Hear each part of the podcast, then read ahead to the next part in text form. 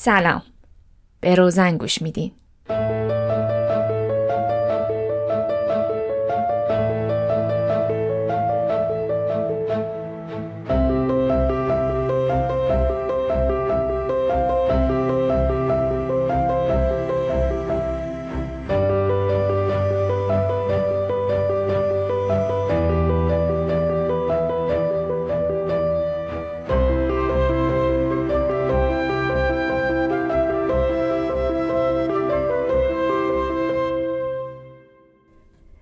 هدیه میری مقدم هستم و این قسمت دوم پادکست روزنه که در آخرین روزهای اسفند 97 منتشر میشه. من توی این پادکست درباره موضوع زنان صحبت می‌کنم. در واقع توی هر قسمت سراغ یکی از موضوعاتی میرم که محوریتشون زنها هستن. توی قسمت اول من در ارتباط با مأموریت روزن یکمی توضیح دادم اما نکته مهمی که می‌خوام تکرارش بکنم اینه که روزن یک پادکست زنانه یا مجله زنان نیست و محتواش طوری تهیه میشه که مخاطبش هم مردان و هم زنان باشن. تو این قسمت هم که به مناسبت رسیدن سال جدیدی کمی زودترم منتشر میشه من دوباره قصد دارم سراغ تاریخ برم و درباره یکی از مهمترین و بزرگترین جنبش های زنان در طول تاریخ صحبت بکنم. جنبشی که 72 سال طول کشید و در نتیجه اون زنها تونستن حق رأی رو به دست بیارن.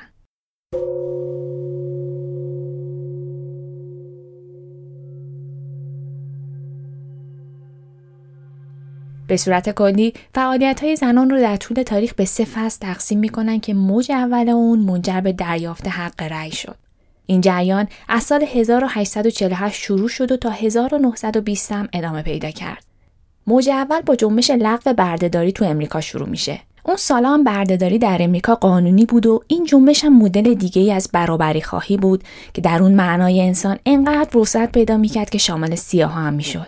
زنها هم خیلی زود به این جنبش پیوستن و نصف امضا کننده های دادخواست لغو بردگی زنها بودن. حتی سه نفرم به عنوان ناظر عضو جامعه ضد بردگی امریکا شدن. اما با گذشت زمان این سه نفر به حاشیه رفتن و کم کم هم حذف شدن. همین باعث شد زنها انجمن ضد بردگی مستقل خودشون رو تأسیس کنن و این اولین تجربه حضورشون توی مجامع عمومی بود که متاسفانه اصلا هم پذیرفته نشد. مثلا وقتی برای اولین بار روی سکوی خطابه رفتن یه سری از مردا فریاد می‌زدن که برو خونه و بافتنی تو بباف. این قبیل اتفاقا انگار تلنگر دوباره بود تا زنها بیشتر از قبل متوجه تفاوتاشون با مردا بشن. یا مثلا وقتی دادخواستای ضد تبعیض و ضد بردگی رو خونه به خونه می بردن تا مردم امضا کنن خیلی از مردا حتی خود زنا بهشون می‌گفتن که این یه رفتار غیر زنان است اونها حتی برای سخنرانی هم دچار مشکل شدن و یه طوری شد که امکان سخنرانی عمومی خودش تبدیل به یه حقی شد که باید براش می جنگیدن. بعدا هم یک کنفرانس ضد بردگی تشکیل شد که در اون به زنها اجازه ندادن توی صحن جلسات حضور پیدا بکنن. و نتیجه این شد که اونا مصمم شدن علاوه بر آزادی برده ها به فکر آزادی خودشونم باشن. حالا بشنویم از فعالیت هایی که زنها برای لغو بردهداری انجام می‌دادن. مثلا خانم فرانسیس رایت یکی از افرادی بود که علیه بردهداری سخنرانی کرد. تو سال 1829 یعنی همون سال هم یک کاریکاتوری منتشر شد که رایت رو مسخره می‌کرد و اون رو در حال سخنرانی نشون می‌داد در حالی که سرش تبدیل به سر یک قاز شده بود. عنوان این کاریکاتور هم این بود که بهتر ساکت چی اون زمان یه جنبش دیگه هم راه افتاده بود که می‌گفت از محصولاتی که توی مناطق بردهدار تولید میشه استفاده نکنید. خانم ها هم توی این جنبش فعالیت پررنگی داشتن و خودشون و همسرانشون به این کمپین خیلی پایبند بودن. دو تا خواهرم بودن به اسم سارا و انجلینا گریم که برای این کمپین فعالیت می‌کردن. این دو از یه خانواده خیلی متمول می اومدن که خودشون هم سالیان سال بردهدار بودن. اونها از طریق سخنرانی توی مجامع مختلف توجه عموم رو به خودشون جلب کردن. اما بعدش کشیشا اونا رو ممنون سخنرانی کردن و بهشون گفتن که وظایف درستی رو دنبال نمی‌کنن. بعدم غیر زنانه و ضد مسیح خوندنشون. اونا می‌گفتن که سخنرانی برای عموم شخصیت زنانه رو مورد تهدید قرار میده و آسیب های جبران ناپذیری بهشون می‌زنه. این دو خواهر دبیر اولین گرد همایی ضد بردگی زنان بودن و مقالاتشون هم توی نشریه این رویداد منتشر شد. یا مثلا خانم لیدیا ماریا چاید کسی بود که در امریکا اولین مجله کودکان رو منتشر کرد. ایشون همچنین اولین نویسنده سفید پوستی بود که در مورد بردهداری کتاب نوشت. ماریا یه نشریه هم داشتش که بعد از پیوستن به لغو بردهداری از اون برای حمایت از جنبش استفاده می‌کرد. میشه از اسم خیلی های دیگه هم نام برد که برای لغو بردهداری تلاش کردن اما من به همینا اکتفا می‌کنم. به طور کلی فعالیت در این جنبش باعث شد زنها بتونن مهارت های سیاسیشون رو تقویت کنن. فکر کردن به وضعیت برده ها باعث شد اونها آگاهی بیشتری نسبت به وضعیت خودشون پیدا کنن و همونجا پایه های جنبش های بعدی رو هم بنا بکنن.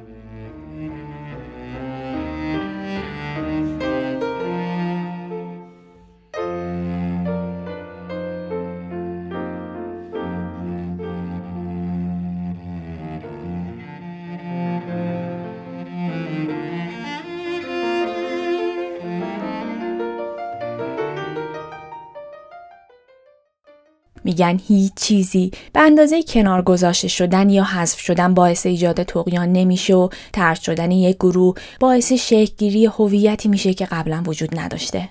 شاید براتون سوال باشه که این هویت وقتی شکل گرفت چه خواسته و مطالباتی داشت.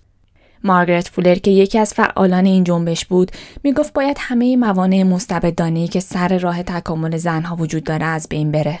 در واقع از همون ابتدا اونها دنبال امتیازات و حقوق برابر با مردا بودن.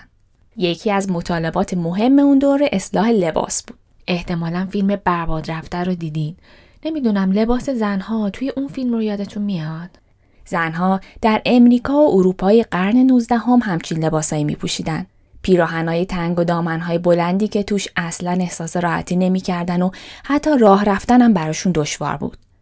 خوبه بدونید که اون لباسا بین 6 تا 7 کیلو هم وزن داشتن. حرف زنا این بود که اگه نتونن لباس راحت بپوشن نمی‌تونن هم راحت کار کنن.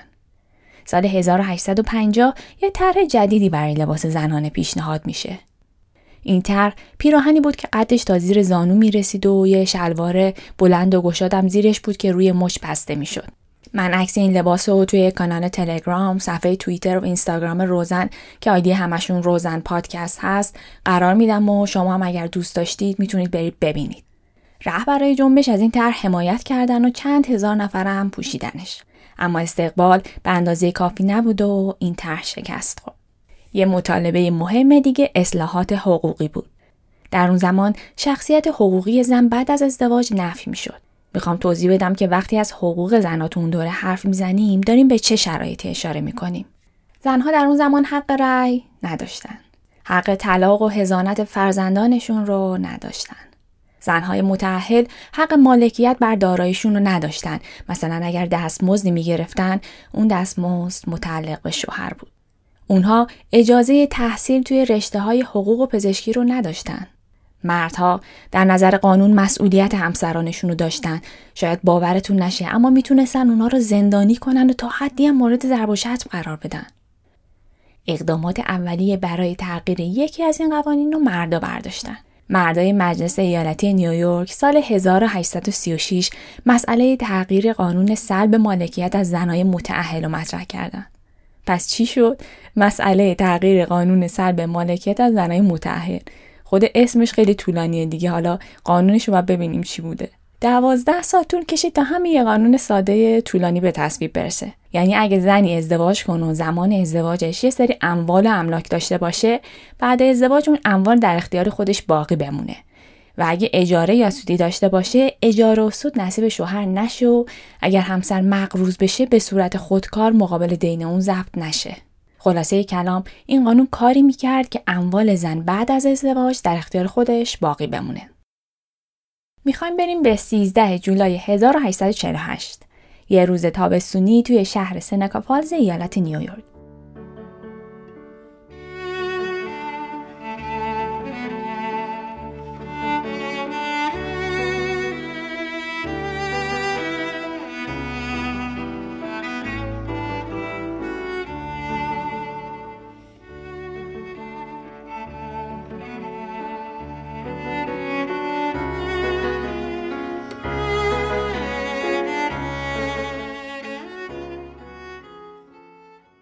مادر خونهدار جوان به اسم الیزابت استنتون با چهار نفر از دوستاش دور هم جمع شدن و دارن در مورد حقوق زن صحبت می‌کنن.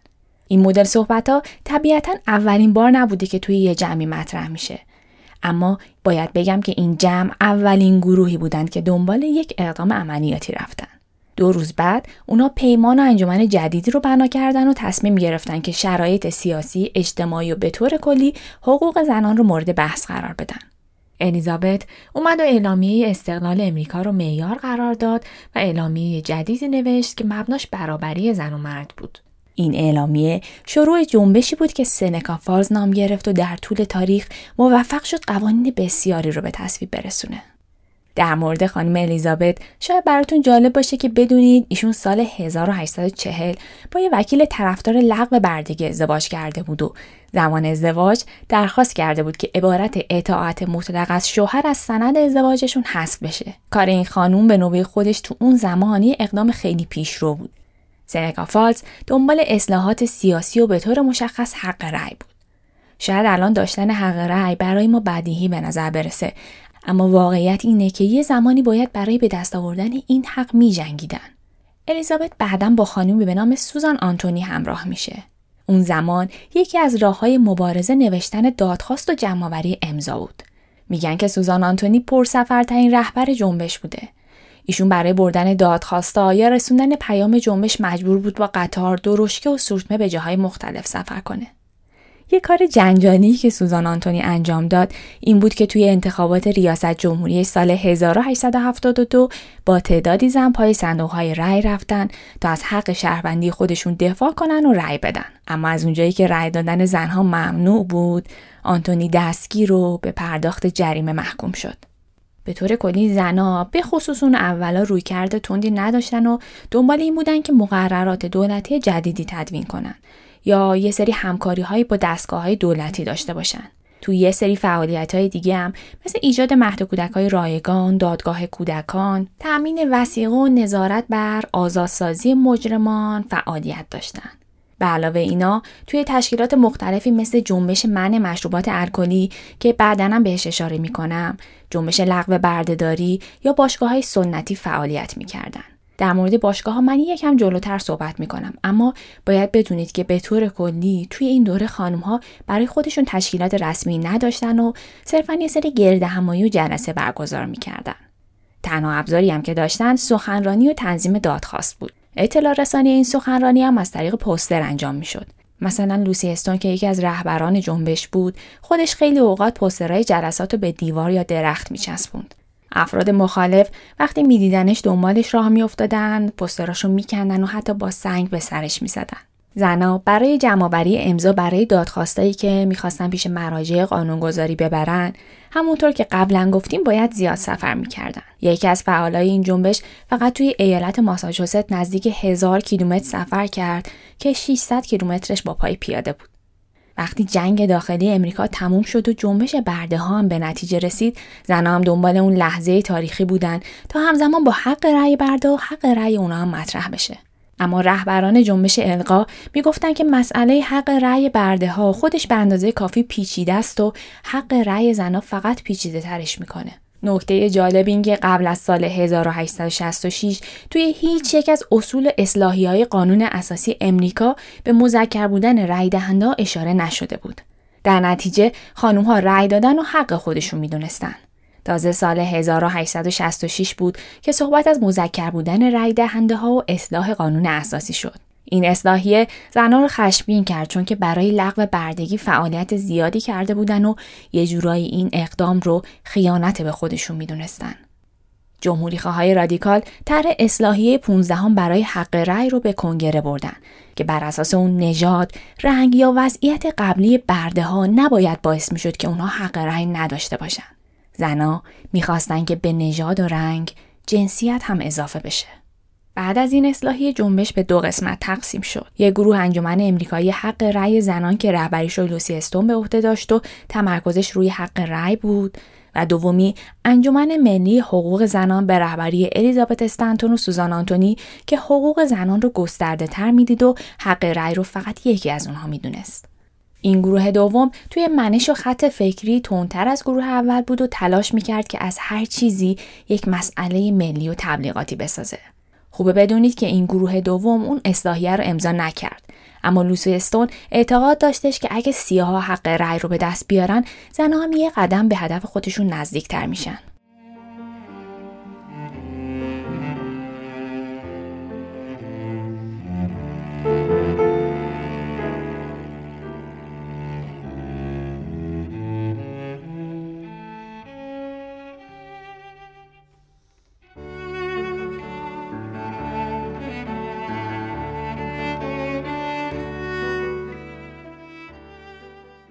سال 1870 یه اتفاقی افتاد که باعث شد جنبش حق رأی همهگیرتر بشه.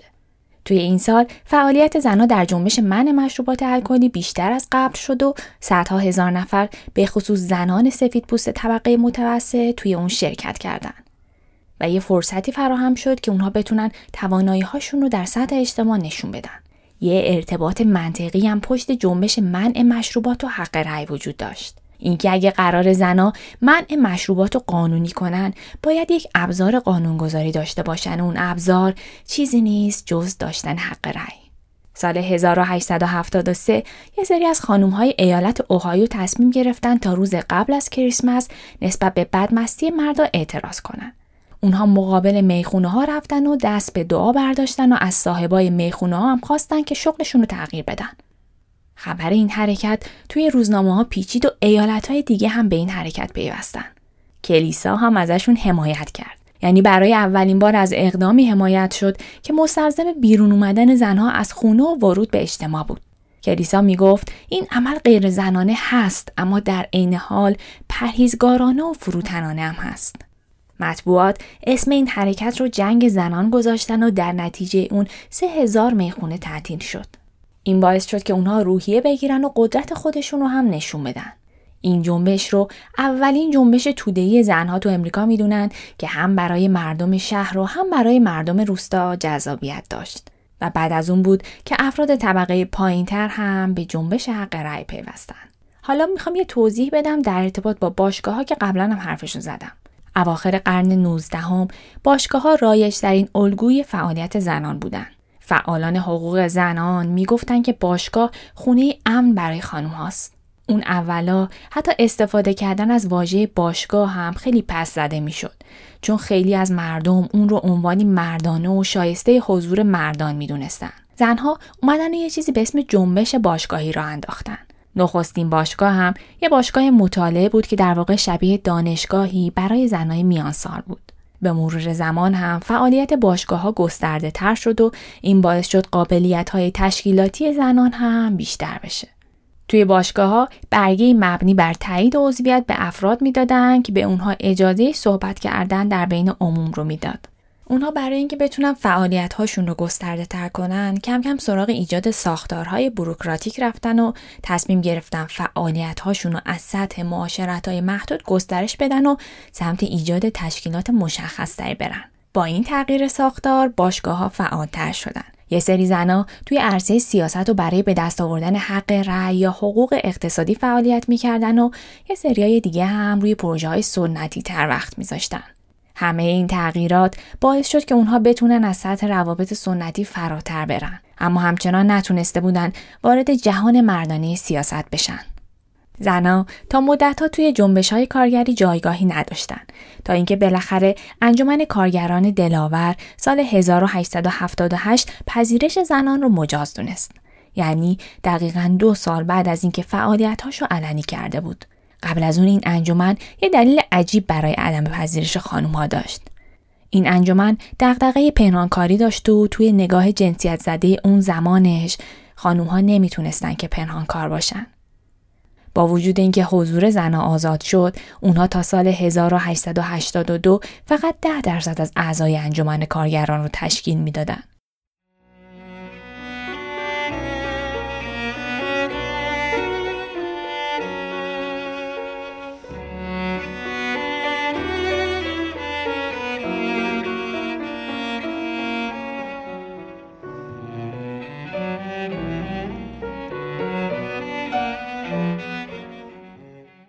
کم کم داریم به قرن بیستم نزدیک میشیم و خوب بررسی کنیم که جنبش های زنان الان تو چه وضعیتی هستن وقتی امریکایی‌ها داشتن برای گرفتن حق رأی مبارزه می‌کردن نیوزیلند اولین کشوری بود که سال 1893 حق رأی زنها رو به رسمیت شناخت. اونها حق رأی رو به دست آوردن اما اجازه کاندید شدن رو نداشتن تا سال 1919 که این حق رو هم به دست آوردن. استرالیا اولین کشوری بود که تو قرن بیستم حق رأی خانم ها رو به رسمیت شناخت. هرچند که به دلیل نگاه نجات پرستانی که وجود داشت فقط سفید پوستا حق رأی داشتن.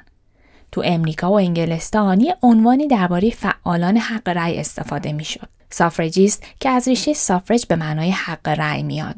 سافرجیست ها یا با کمی تفاوت سافرجت ها طرفدارا و مدافعان حق رأی بودند که تو بریتانیا هم فعالیت می‌کردند. اونها تا پایان قرن 19 هم بیشتر از چهل دادخواست به پارلمان بریتانیا بردن. اغلب این دادخواستها رو پارلمان بررسی نمی‌کرد و بهانه هایی می آورد از جنس اینکه دخالت خانم ها در سیاست باعث از بین رفتن ثبات خانواده میشه. جالبه بدونید که همون زمان کلی پستر در مخالفت با دادن حق رأی منتشر می‌شد. این پسترها زنایی رو نشون می‌داد که خواهان حق رأی هستن و کنارشون همسر یا پدر خانواده داره با ناراحتی گهواره بچه رو تکون میده یا نون میپزه.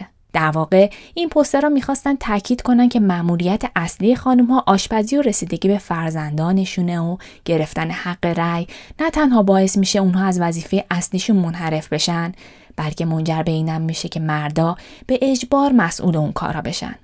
من عکس چند تا از این پسترها رو توی شبکه های اجتماعی پادکست که قبلا بهشون اشاره کردم براتون می‌ذارم و فکر می‌کنم که دیدنشون خالی از لطف نیست.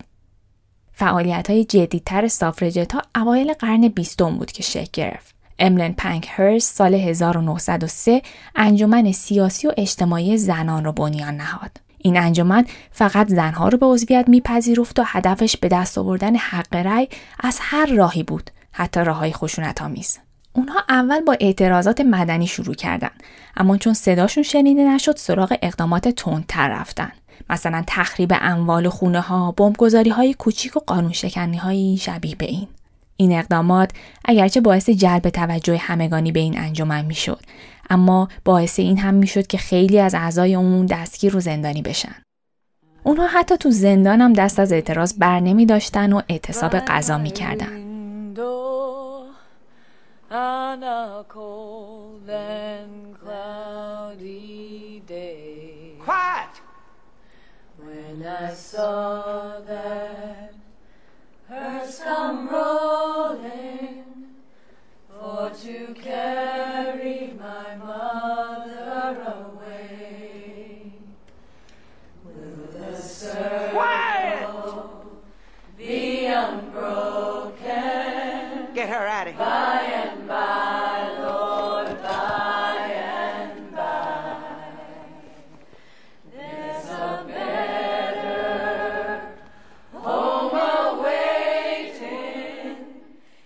جالبه بدونید که سافرجت ها تعالیم جیوجیتسو که یه هنر رزمی ژاپنی رو فرا می‌گرفتن و از اون تعالیم توی مبارزات خودشون استفاده می‌کردن. یکی از سافرجت هایی که به خاطر اقدامات خشونت آمیزش معروف شده بود خانم امیلی دیویدسون بود که اوایل قرن بیستم فعالیت می‌کرد. امیلی استاد شکستن شیشه و آتیش زدن صندوق پستی بود. در نهایت هم توی مسابقه اسب سواری تو زمین مسابقه و جلوی اسب جورج پنجم میپره و همین باعث مرگش میشه. یه سریا مرگش خودکشی و یه سریا هم تصادف می‌دونن. اما عده زیادی میگن که این کارش تلاشی بوده برای رسوندن پیام سافرژت ها به پادشاه. مثل بقیه متریال این پادکست می‌تونید فیلم این اتفاق دردناک رو هم توی شبکه های اجتماعی روزن ببینید. یه تشییع جنازه خیلی باشکوه برای امیلی برگزار میشه و توی اون پنج هزار سافرجت و پنجاه هزار نفرم شرکت می‌کنن. سال 1914 جنگ جهانی اول شروع میشه.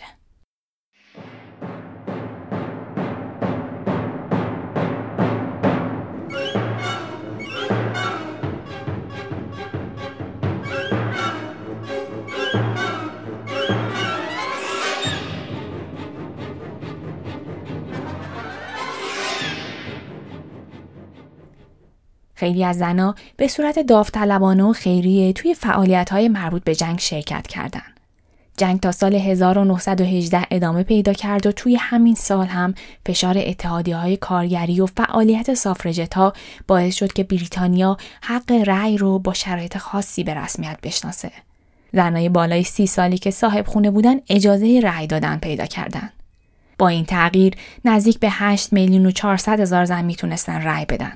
اما ده سال طول کشید تا در دوی جولای 1928 همه زنهای بالای 21 سال حق رأی رو به دست بیارن.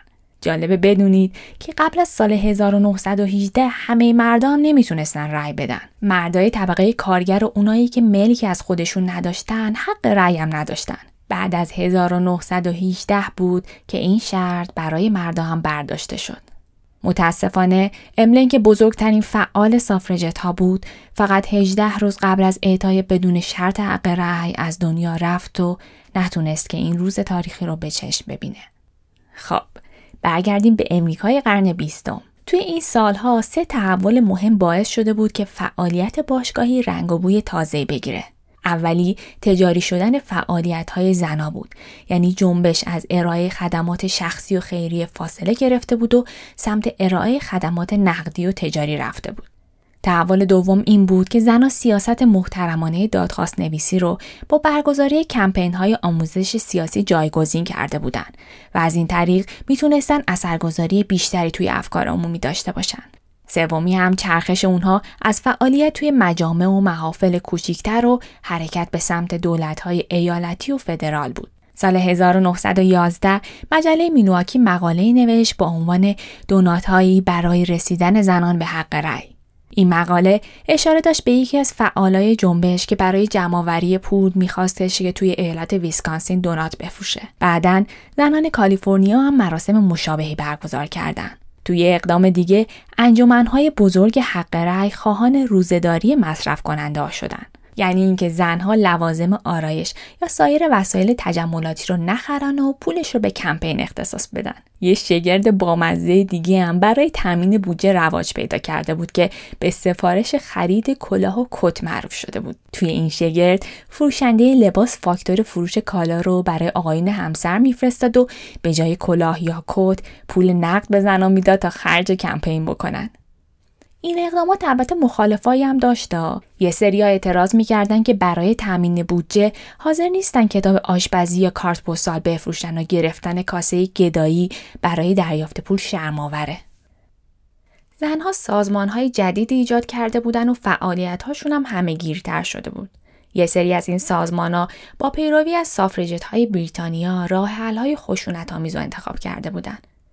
مثلا یه خانمی به اسم الیس بول که در انگلستان به زندان هم رفته بود به امریکا اومد.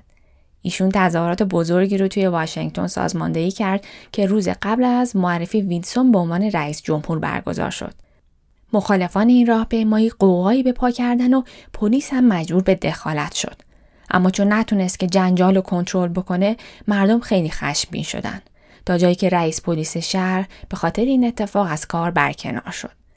الیس بول میگفتش که از حزب دموکرات که اون زمان هم رئیس جمهوری هم کنگره و هم سنا رو در اختیار داشت خیلی به جنبش نمی‌رسه و باید تلاش کرد که این حزب شکست بخوره اما ناسا که همون انجمن ملی برای حق رأی بود مخالف این قضیه بود و میگفتش که باید از اون دست از نمایندگان دموکراتی که موافق حق رأی هستن حمایت کرد تو این دوره انجمنهای مختلف دیگه هم شکل گرفته بودن که هر کدوم ابزار خاص خودشونو به کار می بردن. یه سریا همونطور که گفتم راه های خشونت آمیز رو انتخاب کرده بودن و یه سری دیگه هم سراغ لابی با افراد و نماینده های تاثیرگذار احزاب می‌رفتن. سال 1916 دیگه حق رأی تبدیل به یه مسئله مهم ملی شده بود و ناسا بزرگترین سازمان داوطلبانه کشور بود که بیش از دو میلیون عضو داشت. همین سال بود که جمع کثیری از نمایندگان دموکرات و جمهوری خواه از حق رأی حمایت کردند. تا اون زمان یه تعدادی از ایالات حق رأی رو تصویب کرده بودند اما چیزی که جنبش دنبالش بود اصلاحیه رسمی و ملی بود این جنگ جهانی اول یه اتفاق دیگه هم در امریکا افتاده بود مردای زیادی به جبهه های جنگ رفته بودن و خیلی از زنها جایگزین مشاغلی شدن که به صورت سنتی مردانه تلقی می‌شد. مثلا کار تو کارخونه های فولاد یا پالایشگاه ها. با شروع 1917 سلسله تجمعات زنان مقابل کاخ سفید شروع شد. اونها بنرهایی به دست می گرفتن که محتواش این بود. ما به عنوان زن میگیم که امریکا یک کشور دموکراتیک نیست. 20 میلیون زن امریکایی حق رأی ندارن و رئیس جمهور ویلسون سردسته مخالفان این امتیازه. پلیس توی این اعتراضات نزدیک به 200 نفر از معترضان رو دستگیر کرد و نصف اونها رو به زندان فرستاد که الیس پول هم جزو اونها بود. این حرکات ادامه داشت تا ویلسون هم به قولی صدای اعتراض اونها رو شنید و ازشون حمایت کرد. تا آخر سال 1919 حق رأی توی بسیاری از ایالات به خانومها داده شد. رهبران سیاسی هم فهمیده بودند که دیگه جنبش حق رأی فراگیر شد و برای موفقیت توی انتخابات بعدی نیاز دارن که ازش حمایت کنن. تلاش چند ده ساله زنان و مردان بالاخره به نتیجه رسید تا سال 1919 اصلاحیه 19 همه فدرال که مربوط به حق رأی بود با 304 رأی موافق و 90 رأی مخالف تو مجلس نمایندگان و در مجلس سنا با 56 رأی موافق و 25 رأی مخالف به تصویب رسید. تا سال 1920 هم ایالاتون رو به تصویب رسوندن. اینجا بود که فصل مهم تاریخ جنبش زنان بعد از 72 سال فعالیت مستمر رو با تصویب حق رأی به پایان رسید.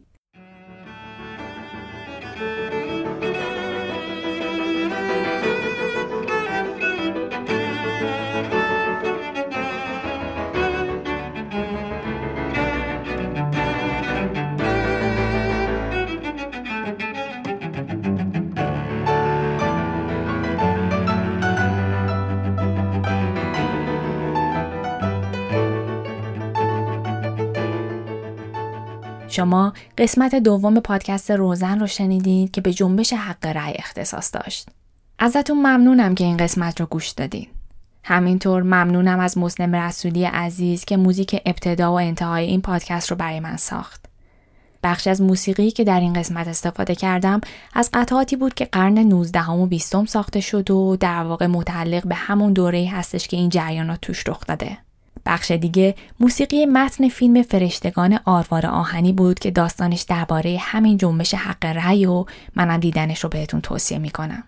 روزن رو می‌تونید از اپلیکیشن های پادگیر بشنوید. توی توییتر، اینستاگرام و تلگرام هم می‌تونید آیدی روزن پادکست رو دنبال کنید تا با هم در ارتباط باشیم و شما هم بتونید مطالب تکمیلی و اخبار پادکست رو ببینید. اگرم که دوست داشتید می‌تونید روزن رو به دوستان خودتونم معرفی کنید. سال 97 هم با تمام فرازها و نشیبهاش به پایان رسید و تا سال جدید چند قدمی بیشتر نمونده.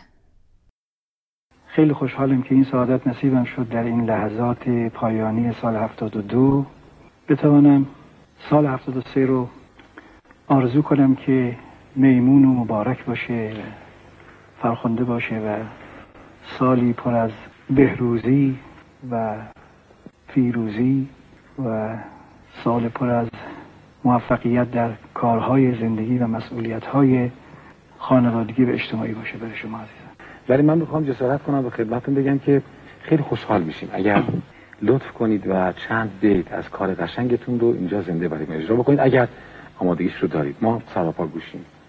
چشم تا آماده بشه انشالله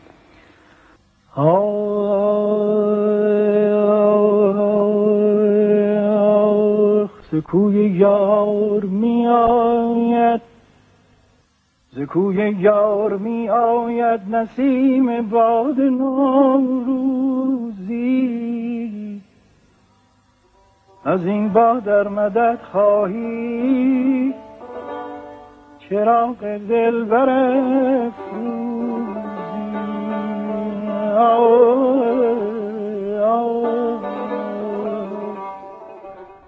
صدایی که شنیدین مربوط به آخرین حضور استاد شجریان توی سیمای جمهوری اسلامی به مناسبت نوروز بود. به این بهانه می‌خوام دعوتتون کنم تا یک بار دیگه قدر تمام عزیزان، هنرمندان، بزرگان و داشته هامون رو بدونیم. امیدوارم که سال جدید با سلامت و صحت همشون همراه باشه. برای هممون پر باشه از شور زندگی و لحظه لحظهش تبدیل به یک خاطره شیرین و خوب بشه. امیدوارم که تو سال جدید دقیق تر بخونیم و ببینیم قشنگ تر زندگی کنیم و پادکستم بیشتر گوش بدیم. تا قسمت بعدی در سال 98 هدیه اسفند ماه 1397